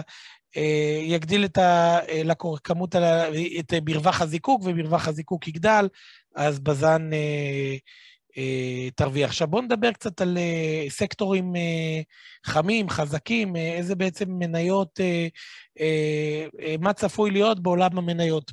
בואו נתחיל על, אה, במניות שלדעתי לא משנה מה יקרה, איך אומרים, ב, בין, אה, בין פוטין ל... ל אה, אוקראינים. לאוקראינים, אה, לא משנה, יהיה שלום, לא יהיה שלום, אה, אה, איזה סקטור, תסתכלו. אני חושב שהעולם, אחד הפרדיגמות שהיו לנו זה שמלחמות של טנקים וצבאות גדולים כבר לא יהיו. ולכן, אה, דרך אגב, גם כשאתם מסתכלים על יחסי הכוחות, אה, שמסתכלים, אז נכון שברית נאט"ו יש הרבה יותר מטוסים מלרוסיה, ולרוסיה יש הרבה יותר טנקים מברית נאט"ו, ומכל הברית. עכשיו, למה זה ככה? כי פוטין עדיין עובד אה, כמו פעם, מאמין במלחמות גדולות, שאירופה כבר חשבו, איך אומרים, זה כבר לא, זה כבר לא באופנה. יצא מהאופנה בדיוק. יצא מהאופנה. ולכן, כשאנחנו מסתכלים על זה, אז אנחנו מדברים על בעצם שאם תקציבי הביטחון בשנים האחרונות ירדו, כי אמריקה גם תכננה לצמצם, יצאו מסוריה, ביידן ברח מאפגניסטן, השאיר שם 70 מיליארד דולר של אה, ציוד צבאי, לא סתם אולי פוטין קיבל אה, אומץ אה, לתקוף עכשיו.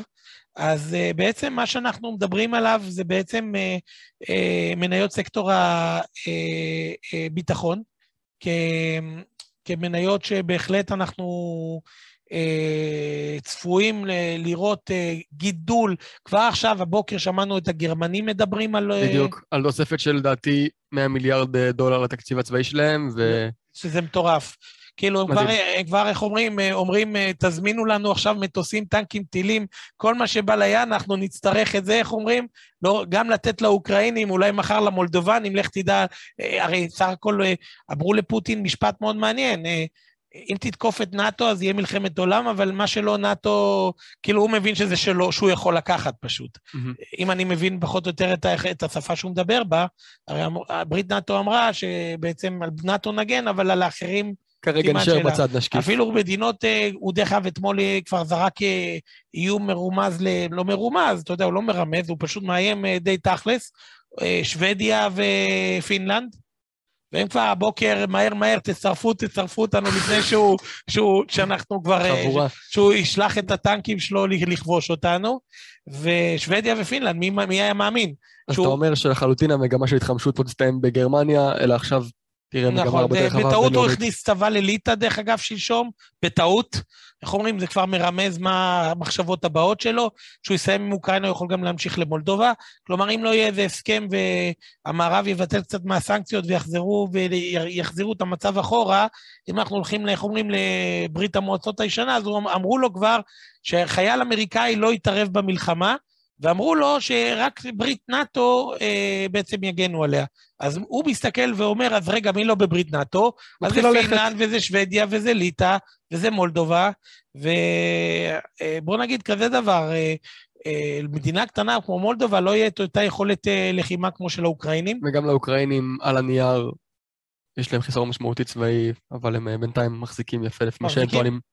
בוא, תסתכל, אני לא ארצה לקראת פה לניתוח צבאי עמוק, אבל בגדול אה, ראינו את פוטין בינתיים פה בדי כפפות משי.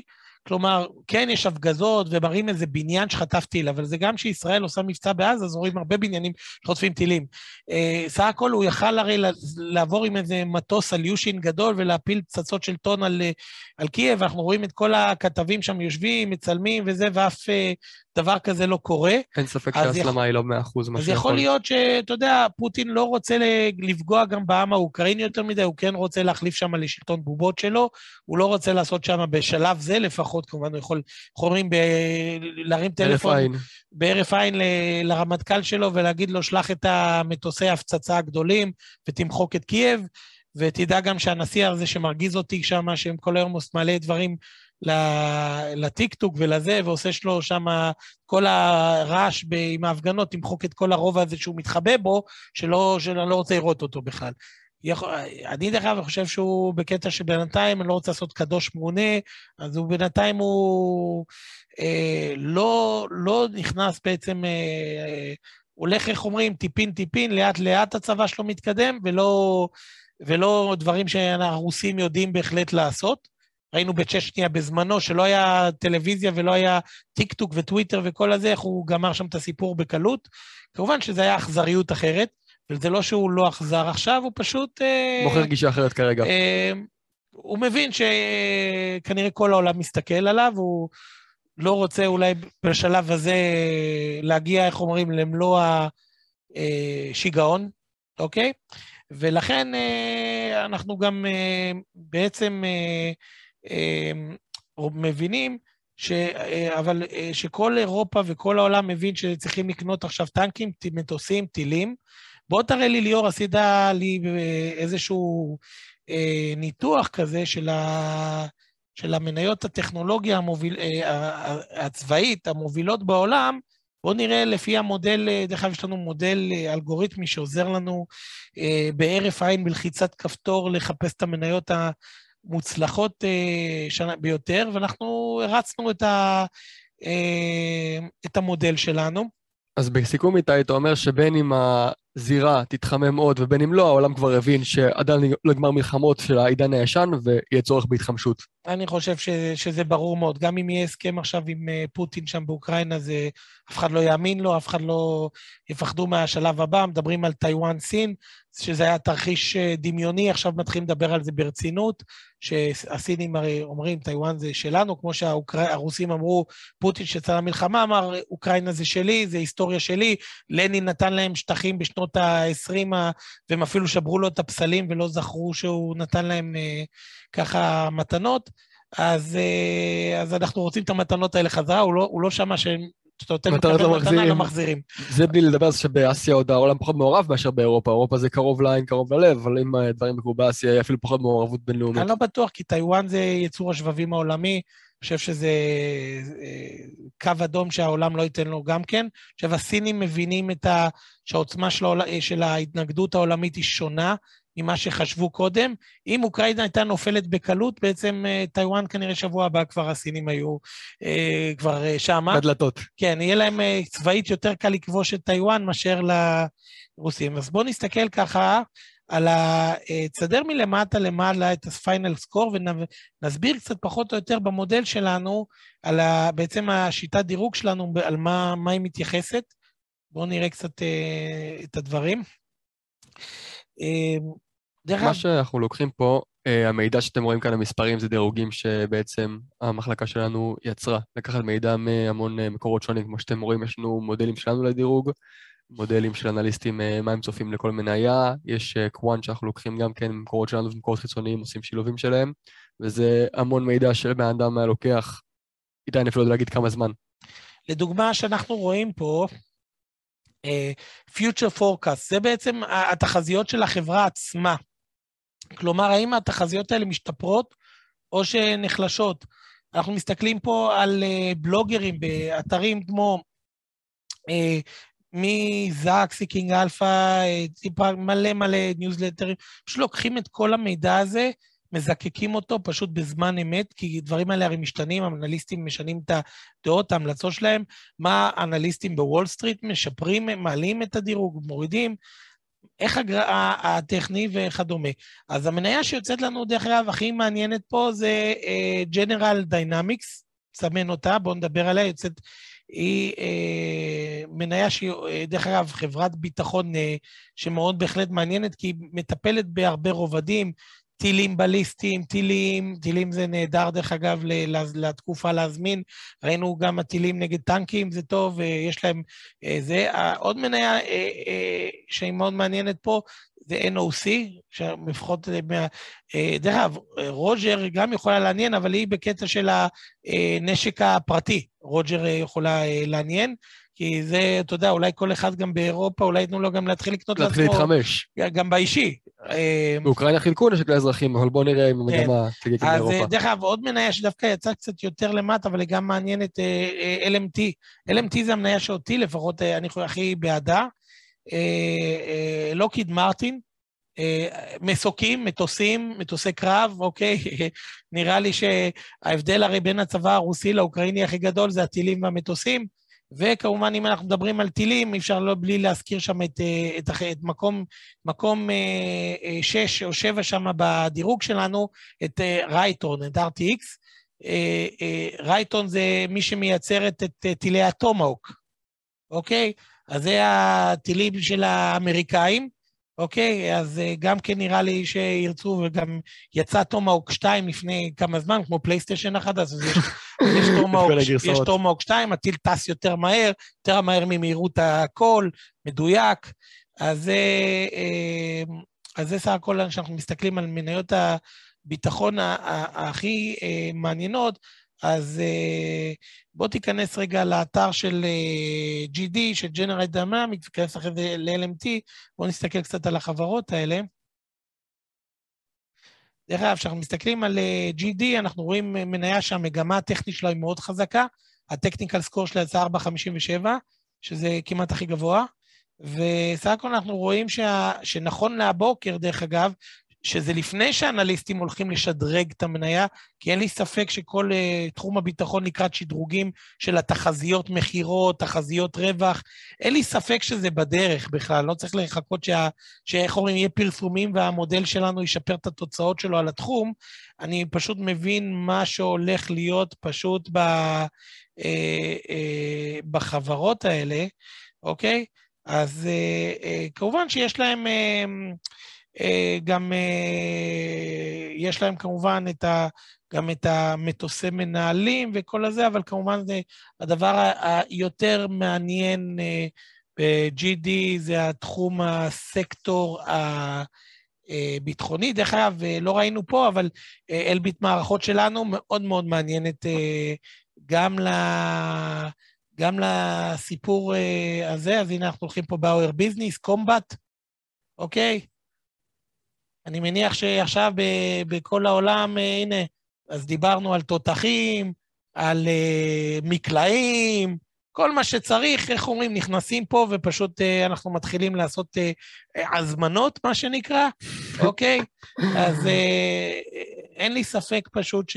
שיהיו הרבה הזמנות. שיהיו שם הרבה הזמנות. שואלים אותי פה על בואינג, דרך אגב. בואינג, בואינג בפן הצבאי מאוד מאוד מעניינת. אבל אה, אה, בואינג, אה, יש לה בעיה בפן האזרחי, עם המטוסים האזרחיים קצת פחות. יצאה עכשיו סדרה בנטפליקס שקוטלת להם את הצורה על מה שקרה עם ההתרסקויות של המטוסים של, הדגם הזה, אז אני חושב שהסיפור בנטפליקס קצת יפריע עליהם. עד שקצת לא יירגע שם הדעת קהל הלא סימפטית על בואינג אולי זה יפריע גם למניה קצת לעלות, קצת התביעות שיש על כל מיני אנשים שעכשיו יתבעו את החברה על זה שהמטוס נפל ויביאו לבית משפט את כל העדויות מנטפליקס.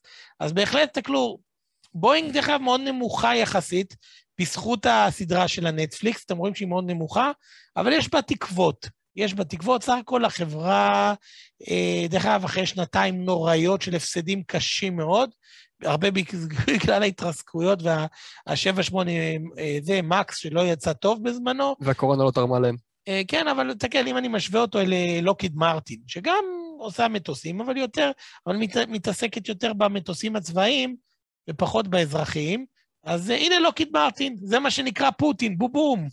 אוקיי, מתחיל ה... כאילו השוק מתחיל להבין שכדאי לקנות אה, אה, חברות ביטחוניות, התקציבי ביטחון הולכים לזנק, אז ההמלצות של האנליסטים בהמשך אה, יקפצו. ו, וזה, איך אומרים, להקדים את המגמה. ואם אנחנו מסתכלים על לוקיד מרטין, זה מטוסי קרב, מסוקי קרב. אה, נראה לי משהו שבהחלט העולם אה, רוצה, צריך, אוקיי? אה, ומנה תגיב בהתאם לביקושים שיעלו. כן, כולם עכשיו לדעתי, זה... אם שנה שעברה היה חסר שבבים, אז עכשיו הזמינו יותר שבבים ממה שייצרו, אז הולכים עכשיו להז... להזמין יותר אה, מטוסים ומסוקים ומטוסי תדלוק ו... ומה שאתם לא רוצים, הולכים להזמין, ונראה לי, אה, איך אומרים, זה... אין, אין פה ספק בכלל שזה. ו Raytheon RTX של הטילי טומהוק, טומהוק 2. אה, כמובן שלכל חברה כזאת שמכבדת את עצמה, יש גם היום איזשהו סקטור סייבר הגנתי צבאי כזה, שגם זה הם עושים כסף. דרך אגב, תחום הסייבר, אין ספק, אחרי כל ה... אנחנו רואים את המלחמות סייבר באוקראינה, ששיתקו את הבנקים, שיתקו את הזה, כל תחום הסייבר הולך להיות גם כן חזק, חזק, חזק. לא משנה מה יקרה עם אה, אדון פוטין. כסף הולך לסייבר, כסף הולך לצבא. ובואו נדבר על uh, הנושא השלישי, שזה סוג של uh, uh, גידור של תיק ההשקעות לתרחיש ה... האופטימי. תלוי את מי שואלים. לא, התרחיש היה פסימי. הפסימי דווקא עדיין? יפה. כן. בואו נדבר על, אה, על אה, מניות של אה, חברות, של טנקרים של, שמובילים נפט וגז. הרי מה שהבעיה הכי גדולה עם פוטין, דוגמה, שזה התרחיש שפחדו ממנו, וראינו בהתחלה שכאילו אולי לא קורה, אבל בוא נגיד אם התרחיש הנוראי הזה שיקרה, שהוא ישים, שפוטין יחליט לשים עיצומים על אירופה, והגז והנפט הרוסי אולי לא, לא ילך לשם כמו שצריך, אז מה שאנחנו עלולים בעצם לראות במצב הזה, זה שמה שיהיה זה שיהיה שיתוק. בעצם נראה אירופה קרה, לא חש... הפסקות חשמל, אבל מה שאנחנו עלולים לראות זה בעצם או ביקוש מטורף לטנקרים אה, מכליות של נפט וגז. כבר עכשיו, דרך אגב, אנחנו רואים קפיצה של מחירי הספוט. דרך אגב, גם אם לא יהיה בלאגן עם פוטין מספיק, עדיין בגלל השריפות של הבתי זיקוק בזה, ופה צריך להתחיל פה, יהיה פה, כן צריך לעשות יותר שינוע של גז ונפט, והמחירים, ותרשום בגוגל, אה, בואו בוא נתחיל קודם כל, נראה איזה מניה כזאת, תיכנס ל... אני מראה. תיכנס מניה TNK. TMK? TNK, טנק. TNK. טנק, לא טנק של אה, פגז, טנקים, אה, אתם יודעים, אה, מכליות. לא מאוד מקוריים. ב Finviz אתה רוצה? פתח Finviz. יאללה. ככה זה נחמד, אה, אתר נחמד להציג ממנו. Finviz נהדר. כבר אנחנו נראה.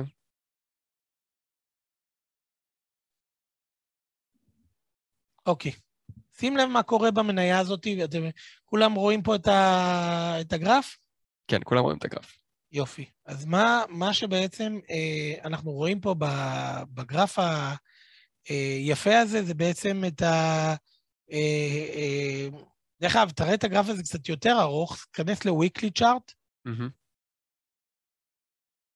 weekly. הנה אנחנו. אוקיי. סך הכל התחום הזה של הטנקרים של הגז והנפט היה תחום יחסית חלש ב...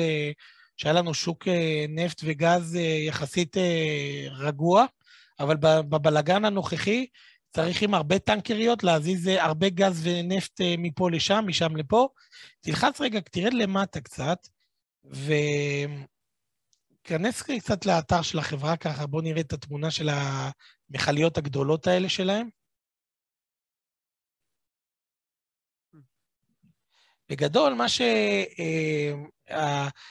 אה, אני כבר זיהיתי, זה קפיצה במחירי הספוט, ב, ב, ב, של אה, שינוע של אה, טון מעוקב של נפט, ויש זינוק בעלויות של השינוע, מחירי הספוט. יש חוזים עתידיים הרי, או חוזה שאני רוצה עכשיו להזמין אונייה כזאת לשנע לי את הנפט ואת הגז שלי, אז יש אה, בעצם זינוק במחירים של ה spot.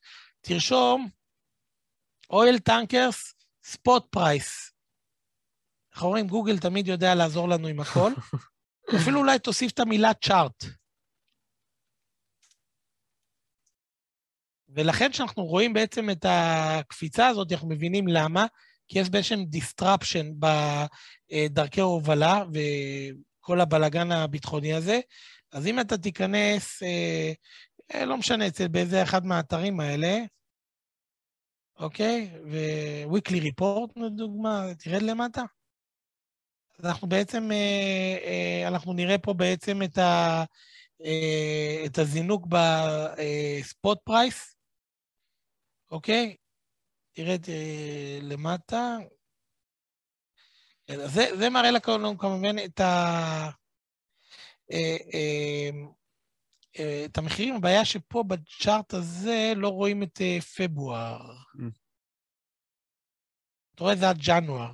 כן. איך, בוא נלך לאתר אחר שמראים את פברואר, ואז נראה את, ה, את הספייק במחירים. אוקיי? בוא נלך ל...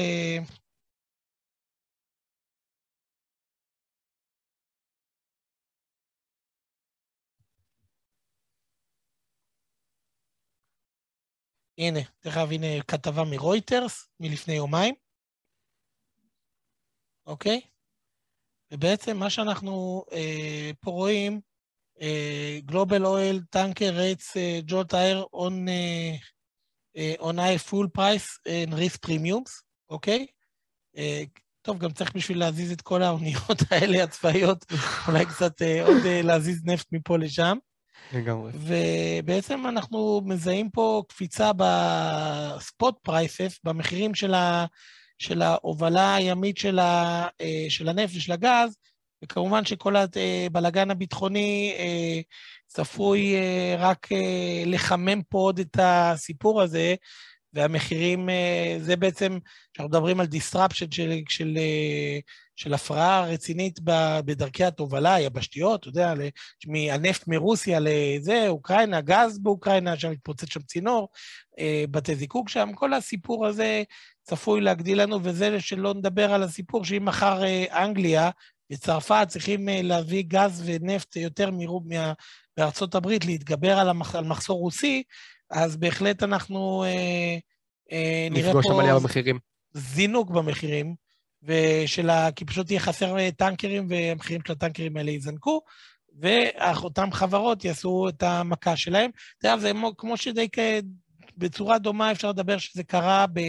אה, בהובלה הימית הרגילה, שפשוט היו המון המון הזמנות של משלוחים בינלאומיים ולא היה מספיק לעמוד בביקוש, ואז גם כן, תחום ששנים סבל של ההובלה הימית, שלא עשה כלום, פתאום בשנה אחת השלים חומרים עשור. לגמרי. אז כן. אז זה, זה סך הכל, אנחנו מדברים על קדימה בתרחישים. בשתי התרחישים, דרך אגב, אני מזהה שהתחום הזה של האנרגיה ימשיך להיות חזק. הדברים, גם רוב הזיכויים אנחנו מדברים שכנראה הדיבורים הנוכחיים, אני מניח, לא, לא יובילו שום דבר. העליות שהיה בימים האחרונים בעצם בשווקים, אה, שהן מפתיעות ביחס לחדשות, לכאורה. אני, אה, בשלב זה, אני, איך אומרים, צריך להיות אה, קצת בסקפטיות זהירה, כלומר, אפשר להיות בשוק, אפשר להיות בחשיפה של חצי ממה שאתה בדרך כלל, או 60 אחוז, אולי לגד... ואולי לגדר את עצמך קצת עם הביטחון, עם סקטור האנרגיה, אבל בפן של, ה... של הכסף אה, העיקרי שלך, אולי דרך אגב לאסוף מניות טכנולוגיה שבמחירים טובים... בדיוק כזאת תדבר יותר מאוחר, שנדבר על איזה אה, מניות שם. כן, אה, אתה יודע, יש הרבה חברות באמת שדיברנו על זה בוובינר חודש שעבר, שכבר צריך להתחיל לאסוף אותה במקרים הטובים, אם זה NVIDIA, אם זה אפילו פייסבוק וזה, שכבר נסחרים במחירים באמת אה, אה, נמוכים. דרך אגב, ראינו משהו מאוד מעניין בפייסבוק, שבאמת סבלה בדוחות הקודמים, בגלל זה התרסקה, בה... זה מה שהצית את ההתרסקות, זה שהיה לה ירידה פעם ראשונה מאז שהיא קמה במשתמשים הצעירים, וראינו שעכשיו היא העתיקה את הפיצ'ר של, של טיק טוק, שבעצם הם הבינו שמה שמעניין זה כל מיני סרטונים כאלה. קצרים. זה שלהם גם פתרון, זה נקרא Reels, זה בערך כמו טיק טוק רק באינסטגרם. בדיוק, עשו copy paste לטיק טוק, קוראים לזה Reels. אה, בואו נראה אם זה יעבוד. הרבה פעמים, דרך אגב, זה שהם עדיין עם כמות משתמשים מאוד גדולה באינסטגרם והפייסבוק, יש סבירות לא קטנה שהדבר הזה יעבוד, ומככה ימשיך, כן יצליחו לשמור, יתחילו לשמור על הנתח אה, של הצעירים, הם גם נותנים לצעירים בונוסים מאוד יפים על כל סרט כזה שיצליח, אם צעירים יקבלו אה, כסף עבור הצפייה בו. פייסבוק שמה את הסכומים אפילו יותר ממה שטיקטוק נותנת, ככה בשביל להתחרות בהם, ויכול להיות שככה פייסבוק תשמור על ה... תחזור לשמור על הגדולה שלה, והמניה תחזור עד למעלה, זה, זה 100% עלייה שפייסבוק תחזור עד, עד לאיפה שהיא אה, הייתה. בכלל, כשאנחנו מסתכלים עדיין על מניות הטכנולוגיה, שדרך אגב, פעם קודמת דיברנו על ההזדמנות התמחורית שלה, אנחנו יכולים לדבר על אה, עדיין שיש הרבה הזדמנויות, בעיקר במניות של סקטור השבבים, אה, NVIDIA, AMD, אינטל עדיין יש להם שם אה, עוד אה, הרבה, הרבה מקום... אה, אה, לצמוח אה, חזרה. לעלות חזרה. אה, חברות, גם מייקרוסופט וזה. בגדול, באופן כללי, אה, זה לא רע עכשיו... אה, אה, אתם יודעים, כן לשמור איזשהו אה, מזומנים לתרחישי ירידה נוספים בשווקים, אבל אה, כן, אה, לא, לא רע לקחת את המניות טכנולוגיה האלה, ב, כלומר, נגיד, שמנו קצת גז נפט, שמנו קצת אה, אולי הובלה ימית, ולקחנו, ביטחון שמנו, ביטחון יעבוד יפה, ולקחנו עוד uh, קצת uh, מניות של השבבים, של NVIDIA וזה, תרחיש חיובי לשווקים, והמניות האלה רצות uh, את הירידות שלהם uh, חזק מאוד ומהר מאוד. עדיין NVIDIA, אפילו אחרי העליות של המדהימות שהיה בחמישי-שישי, בכל, בכל הנסדק ובשוק, אנחנו עדיין מדברים על, uh, תראה למטה, על uh, סך הכל uh, המניה עדיין uh, ירדה השנה 18 אחוז. היא רחוקה 30 אחוז מהשיא של דצמבר, NVIDIA, חברה שהרווחיות מדהימה, מכירות מדהימות, חברת התכנון ושבבים הכי טובה אולי בעולם, בסקטורים הכי מעניינים, שעובדת על מרכבים אוטונומיים, חשמל, יש להם שבבים כמעט לכל, לכל סקטור משמעותי. משמעותי. שואלים אותי, דרך אגב, פה... מה לגבי עליבאבא? סינים. תסתכלו, אחרי מה שקרה בבורסה הרוסית, אני, נראה לי עדיף לא לקנות. אה, מניות ב... ראינו מה קרה בבורסה הרוסית. בבורסות של דיקטטורים. אה, דרך אגב, בן אדם שהיה מקשיב להמלצה שלי לקנות סקטור האנרגיה, אבל היה קונה את מניית גזפרום, כנראה היה מפסיד הרבה כסף. דרך אגב, לאמיצים מביניכם, מניית הבורסה הרוסית, RSI. נפתחה 45 אחוז. אה? נפתחה 45 אחוז. זה לאמיצים, אה, גזפרום, מניית גזפרום לאמיצים. אוקיי, סך הכל גזפרום מרוויחה המון כסף, אבל... אה, השאלה היא רגולטורית, אם יוכלו לקבל את הכסף הזה גם בהמשך, מה ש... לא, יקבלו אותו מהמזרח. אם פוטין ילים את הבורסה וזה, אני לא חושב שהוא ילים אותה. לטווח הארוך, אולי מי שיש לו, איך אומרים, יש לו אומץ, באמת צריך אומץ לעשות מהלכים מהסוג הזה. אבל אה, אם, אה, שוב, יכול להיות שפוטין, כמו שאתה אומר, יעלים את הבורסה ויגמור את הבורסה, למרות שרבע מהבורסה הרוסית זה האוליגרכים, אז שליש מהכסף שם זה... אז לא בטוח שהוא יעשה את זה לעצמו. אבל אני לא יודע, אבל איך תדע, הכל... אה, אי אפשר לדעת. אי אפשר לדעת איתו. עם הבחור הזה. אז אני לא הייתי קונה מניות... אני אישית נמנע מלקנות, החלטתי, עוד חוק, למרות שלא הייתי מושקע בבורסה הרוסית, אבל חוק לא, לא קונה מניות של דיקטטור, דיקטטורות.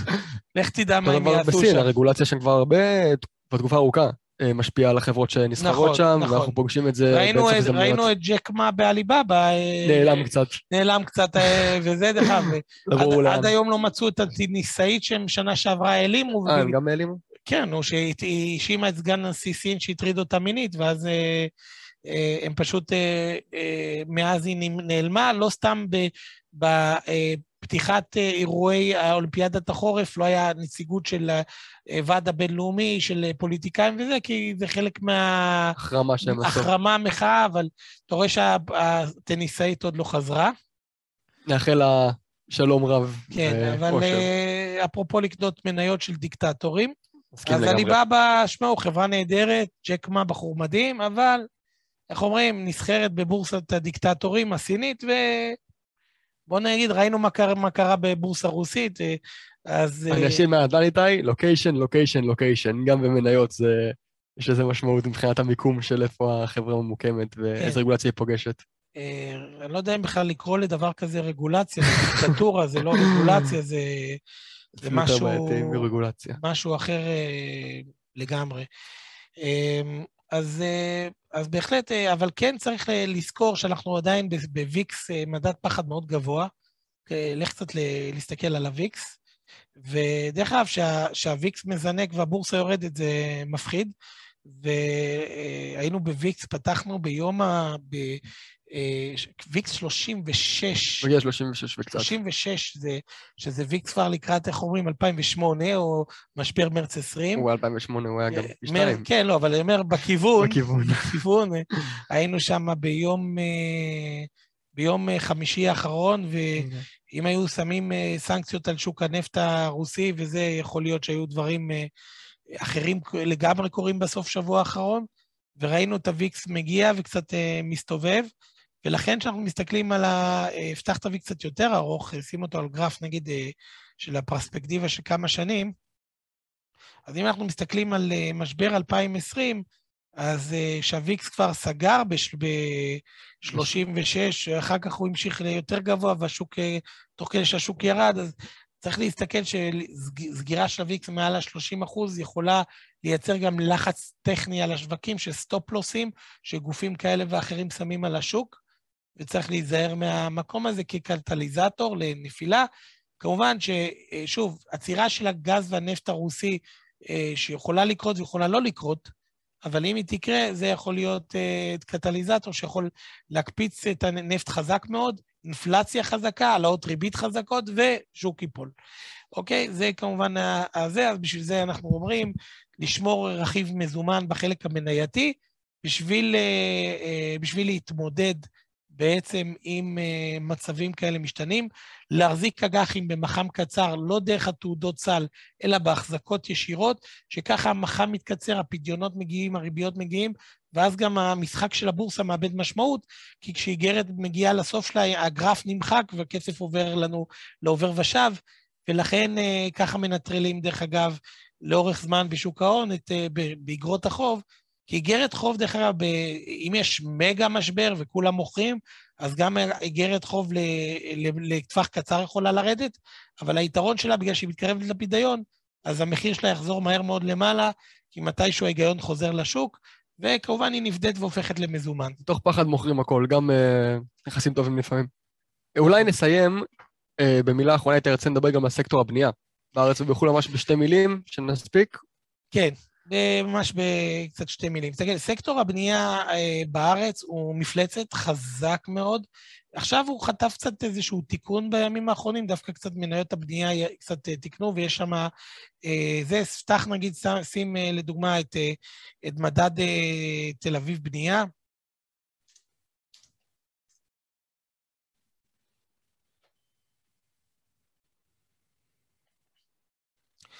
אוקיי? שים את הגרף שלו, אתה תראה שהיה פה סך הכל תיקון מאוד מאוד משמעותי. כמובן, אנחנו, אני מדבר על זה שבזכות, דרך אגב, שהשקל חזק והמחיר גז פה חז... אה, אה, אין קפיצה באנרגיה, אז העליות ריבית גם כמובן בישראל צפויות להיות מתונות משמעותית מעליות הריבית אה, בארצות הברית, ולכן המשכנתאות לא יתייקרו בצורה דרמטית כמו מה ש... אה, יקרה בשוק האמריקאי, כן נראה התייקרות, כן ריבית הפריים תזוז באיזה רבע אחוז השנה למעלה. אבל זה לא ישפיע על חברות הבנייה כמו שזה ישפיע על יותר משמעותית יותר. אבל בדיוק, הביקושים לדיור עדיין מאוד מאוד חזקים, ואני לא... זה סך הכל אנחנו רואים 11 אחוז ירידה החודש במניות הסקטור הזה, ואני חושב שזו ירידה טכנית. שנטו בגלל שהיו ציבור פדה קרנות נאמנות ביום חמישי, אני חושב שזה סך הכל איזושהי אה, ירידה אה, טכנית. היום זה חזר איזה 4% למעלה, ואני בהחלט חושב שמדד תל אביב בנייה, אה, מדד, אה, דרך אגב, אחד המדדים החזקים ביותר בשנה האחרונה, אבל עדיין אנחנו רואים מחירי קרקעות בישראל עולים, חברות בנייה, יש להם אה, הרבה פינוי-בינוי לעשות, יש להם עבודה, לא חסר להם עבודה, מפוצצים בעבודה וברווחיות יפה, ועדיין הם, אה, הם מגייסים אג"חים בריביות אה, תשואות נמוכות. וכל עוד כל הסיפור הזה, אני אומר, כל עוד לא יהיה דרך אגב איזשהו משבר גדול בהייטק, שהרמי הקונים של הדירות במרכז הארץ כמובן זה הייטקיסטים. אה, כל עוד לא נראה איזשהו משבר גדול בהייטק, אנחנו נמשיך, צפויים להמשיך לראות אה, את שוק הדיור, במיוחד של היד ראשונה, מאוד מאוד חזק. ואותן חברות בנייה ששומרות קרקעות, וכל הזמן הקרקעות, כל מיני אה, פרויקטים כאלה ואחרים של פינוי-בינוי שהם עדיין לא מבצעים, אבל כבר החתימו את, התושב, את התושבים, אז הם כל הזמן אה, ככה הם משפרים, אה, יש להם אה, pipeline מאוד גדול של, אה, של פרויקטים. ולכן המדד תל אביב בנייה, אה, לדעתי הירידה שהייתה פה ירידה טכנית לחלוטין, ובהחלט אה, הזדמנות מאוד מעניינת. אתה יודע, בארצות הברית המצב, המצב הוא קצת יותר tricky. אם אני מסתכל על מניות הבנייה בארצות הברית, לך נגיד ב Finviz להיכנס רגע, ונסתכל נגיד, קח מניה של, אה, דרך אגב, מוני, אחד החביבות עליי, כנס לכמה מהם, נגיד טול בראדרס, TOL, חברה שבונה אה, בתים מאוד יפים, בתי קרקע בארצות הברית. אני חושב שבתי קרקע בעידן הקורונה זה תחום אה, חזק, אז תלחץ על TOL. הרבה אנשים קיבלו את המחנק בעיר ורוצים לצאת החוצה למקומות אחרים. נכון, אז זה, אז, אז זה בדרך אגב, מה שאנחנו רואים פה זה ששנה שעברה המניה הזאת הייתה מצוינת. גם קודם, אם תשים, שים וויקלי, שנראה קצת יותר רחוק, את הגרף, שים גרף וויקלי למעלה. שמתי. Okay. אוקיי. כן, קצת אה, לוקח זמן עם הטעינה. בבקשה. בכל מקרה, מה שאנחנו רואים שהשנה היה פה תיקון אה, חד במניה הזאת, בגלל בעצם הנושא של אה, העלאות הריבית הצפויות בארצות הברית, שכמובן שם הם הולכים להיות העלאות ריבית הרבה יותר אגרסיביות מהשוק הישראלי, וההתייקרות של המשכנתאות אה, הולכת להיות הרבה יותר גדולה שם מאשר מה שקורה בישראל, ולכן אה, השוק כבר, למרות שמחירי הדירות אה, עלו, הבתים עלו שם בחודש האחרון גם מאוד יפה, אז, אבל השוק מסתכל קדימה ורואה אתה, אני חושב שהתחום ספציפית של הבתים פרטיים, דרך אגב, ימשיך למרות הסיפור להיות שוק חזק. תראה טיפה למטה. ואם נסתכל על הנתונים הפיננסיים של טול בראדרס, תראה את... ירדתי. עוד, עוד, עוד, עוד. יופי. אה, עוד קצת? יפה, עצור. אז מה שאנחנו בעצם אה, יכולים לראות זה כזה דבר. טיפה למעלה בבקשה. זה שקודם כל היה להם שנה חלומית ב-2021, שימו לב שהרווח שלהם היה כפול מהרווח השנתי הממוצע שהחברה יודעת לעשות בשנה אחרת. החברה השתמשה ברווח הזה, דרך אגב, לקנות את המניות של עצמה. אם אנחנו רואים בצד ימין, shares outstanding, אתם יכולים לראות שהחברה מ-2019, מ-145 מיליון מניות, ירדה ל-124 מיליון מניות, כלומר, קנתה 20 אחוז כמעט מהמניות שלה חזרה. זה שהוא צעד שעוזר למניה מן הסתם אה, אה, לעלות. דרך אגב, ב-22 הם ממשיכים לקנות את המניות של עצמם. יש להם הרבה כסף בקופה משנה חלומית, תראה להם, תסתכלו על ה-EPS, ה-earnings per share של החברה ב-21, פי שתיים כמעט מהרווח השנתי הממוצע. ואני לא אומר שזה ימשיך אה, להיות בצורה מטורפת כזאת, כלום, החברה נסחרת במכפיל 4.5 על הרווחים הצפויים לשנה הקרובה, הרווחים של השנה הקרובה הולכים להיות 11, כמעט 12 דולר למניה, פי שתיים. אז אני חושב שכשאנחנו מסתכלים על הנתונים האלה, זה בהחלט אה, עוד איזשהו מניה ש... אה, איך אומרים, הפחד מעליות ריבית וזה פוגע בה, היא ירדה מתחילת השנה מה-52XI בדצמבר, ירדה 29 אחוז, מתחילת שנה ירדה 25 אחוז. ועדיין התיקון הזה הוא חד מדי בעיניך, גם מתחשב בעליות ריבית. אה, כן, כי בסופו של דבר, זה כן נפגע טיפה בכוח של הביקוש, אבל לא, לא מהותי. אני חושב שעדיין יהיה נטייה של אנשים לעבור מבניינים לבתי קרקע, וטול בהחלט, אה, בהחלט חברה שאני... אה, גם יש לה הרבה כסף בקופה, אה, אחרי שנתיים חלומיות, במיוחד 22 ו-21 שנים מדהימות מבחינת החברה, מבחינת ההצלחות שלה, ונסחרת במכפיל רווח על הרווח של השנה של 8, על הרווח שצפוי של 22 של 4.5, כאילו, אם היא תשחזר את התוצאות שלה עוד בארבע שנים הקרובות, כאילו החברה הכפילה את עצמה, שזה מטורף. לא רואים את זה כל יום. והיא משתמשת גם בכסף, כפי שראינו, לקנות את המניות של עצמה, ויש גם קצת דיבידנד, לא מהותי, אחוז 27, אבל היא בעיקר אוהבת לקנות את המניות של עצמה, שזה מן הסתם חוסך למשקיעים מיסים, במקום שזה כמובן כמו סוג של אה, דיבידנד. אז זהו, זה נראה לי די אה, ממצה אה, הניתוח שלנו אה, לפעם הזאתי. ניפגש אה, חודש הבא לניתוח שווקים אה, אה, חדש. יכול להיות שדרך אגב אנחנו נעשה קצת אה, לפעמים כל מיני אה, זו, אה, פודקאסטים כאלה, אולי בדחיפות אפילו יותר גבוהה, אבל בכל מיני נושאים ספציפיים, אולי נזמין אנשים נחמדים להתארח אצלנו אה, משוק ההון, והמטרה היא פה סך הכל להתחיל קצת שיהיה איזשהו פודקאסט חי, זורם, ונשמח לראות אתכם גם בפעמים הבאות. אז תודה ליאור ותודה לכם. תודה איתי, היה תענוג, אני בטוח שכל מי ששמע איתנו עד עכשיו למד המון ופוטנציאלית יכול uh, לחסוך לעצמו הרבה בירידות ובשווקים האלה לתת טיפה ודאות. אז uh, שוב תודה רבה גם שהצטרף אלינו, תודה רבה לאיתי, ושיהיה לנו המשך ערב מצוין. ערב מצוין, ביי ביי.